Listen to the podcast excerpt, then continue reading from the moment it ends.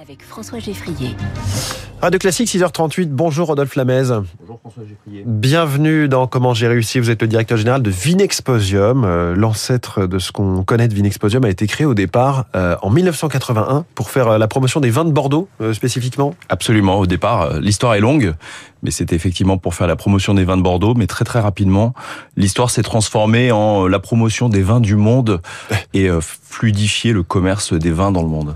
Oui, c'est devenu en fait une place mondiale, une place de marché quasiment mondiale de, promotion des vins et spiritueux aussi. hein. Absolument, absolument. euh, Aujourd'hui, euh, la société euh, gère huit événements dans le monde. Et, euh, et on a tous les acteurs de la chaîne euh, économique du vin qui se rencontrent euh, lors de ces huit événements. Des viticulteurs jusqu'aux euh, Alors viticulteurs, négociants, importateurs, euh, distributeurs, détaillants, cavistes, restaurateurs, mais pas les, les consommateurs, parce que ça reste un marché professionnel et un salon dédié aux professionnels. Hmm. Un marché avec des hauts et des bas depuis l'histoire de- du début de Vinexposium. 2010, ça a été un peu le point d'orgue. Alors 2010 c'était le point d'orgue de Vinexposium effectivement. Euh, le salon était le salon était encore à l'époque basé à Bordeaux dans une infrastructure qui demandait peut-être à être légèrement adaptée aux conditions climatiques. Mm. Euh, et puis euh, et puis il a fallu il a fallu évoluer avec notre temps. Et depuis euh, depuis 2020 maintenant nous avons fait bouger le salon de Bordeaux à Paris. Oui. Pour le pour le plus grand bonheur de nos participants. Oui, ça c'était une évidence pour continuer à rester une place d'attractivité un peu mondiale. Écoutez, il y avait un enjeu majeur parce que la mondialisation euh, du commerce du vin euh, dit euh, évidemment défendre la place de la France dans le dans le monde du vin. Peut-être que les auditeurs ne le savent pas, mais en 2023, la France est devenue le premier pays producteur de vin au monde.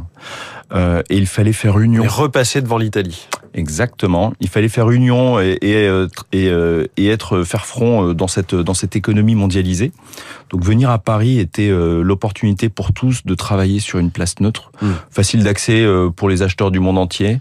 Et donc euh, c'était évidemment euh, le lieu où il fallait être. Et alors comment vous avez fait pour euh, devenir leader mondial de ce, de ce domaine?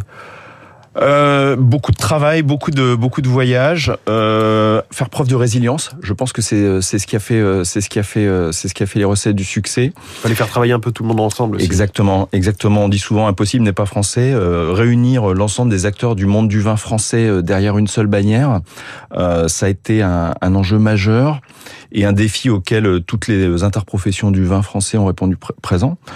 Parce que réunir derrière euh, une, une entreprise, euh, les producteurs de champagne, les bordelais, euh, les languedociens, euh, le Rhône, la Corse, le- les ligériens, les bourguignons, ça fait beaucoup de monde à mettre d'accord. Ouais, ça fait beaucoup de chapelles, mais mais on a réussi et, et c'est ce sont les fondations les fondations du succès. Alors que fait exactement Vinexposium aujourd'hui? Vous avez parlé des, des huit événements dans le monde.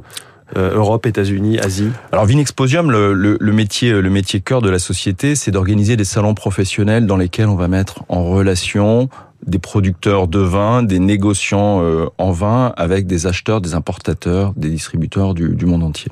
Ça, c'est le métier, le métier de base. Euh, un événement comme celui de Paris qui aura lieu dans trois semaines, on va accueillir 40 000, 40 000 acheteurs professionnels qui vont rencontrer plus de 4100 exposants. Donc, c'est, faut imaginer la taille, c'est assez gigantesque.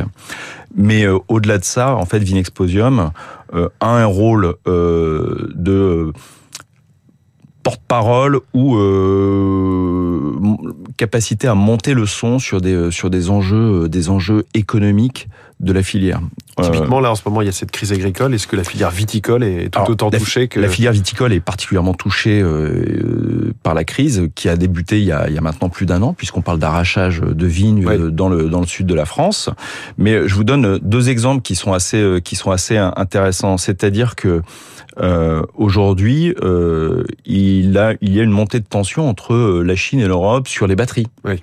Euh, la conséquence de cette euh, montée de tension fait que la Chine lance une euh, enquête anti-dumping sur les eaux de vie.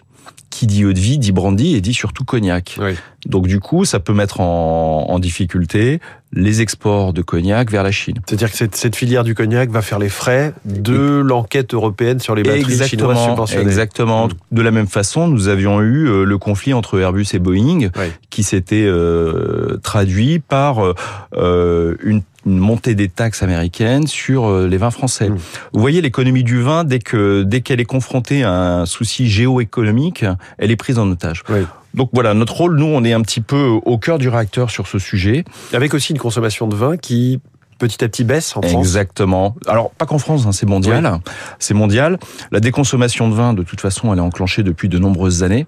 Euh, ça Donc ça implique une montée en gamme? Oui, oui, oui, c'est ça. Alors, c'est la déconsommation de vin euh, ne s'est pas traduit euh, pour autant par une déconsommation en valeur. Oui. Et, et c'est exactement ce que vous disiez. C'est une montée en gamme, une, une volonté. Alors, on a toujours traduit un peu de manière rapide le, le boire moins mais mieux. Oui. Et, dans le boire moins ou boire différent, quels sont les modes que vous voyez en ce moment? Est-ce que le sans alcool, c'est une lame de fond ou c'est euh, une mode qui va passer? On parle aussi du vin en canette, par exemple, qui chez nous en France nous paraît euh, être sacrilège. Alors, ça, le vin sans alcool, le vin sans alcool, je trouve que c'est intéressant parce que ça démontre une capacité d'innovation de la filière vin. Euh, on a besoin d'innovation, on a besoin de casser les codes, on a besoin de, de, de, de changement. Euh, prends toujours ce parallèle à dessin, qui est de dire que la bière sans alcool, ça fait euh, plus de 30 ans, voire 40 ans qu'elle existe, et pour autant, aujourd'hui, la part de marché de la bière sans alcool, c'est inférieur à 10%.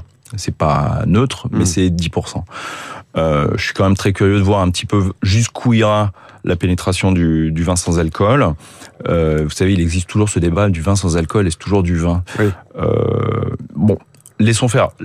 La canette, euh, correspond à un usage. Euh, pour autant, euh, la canette ne dénature pas le vin. Hein, c'est pas c'est pas un sujet. Et, et, je prends toujours cet exemple du Japon où au Japon, les spiritueux qui sont consommés en canette sont des spiritueux assez haut de gamme. Hmm. Donc voilà, l'innovation fait partie de notre métier. L'innovation fait partie de la nécessité de l'économie du vin pour se renouveler. Hmm. Donc accueillons-la à bras ouverts. Et toutes ces innovations et ces tendances sont donc euh, à retrouver euh, en, en détail dans tous vos événements Vinexposium. Merci beaucoup, Rodolphe Lamez. Merci à vous, François Geffrier. Le directeur général de Vinexposium ce matin en direct dans euh, Comment j'ai réussi. Très bonne journée à vous et dans un instant, Quentin Périne.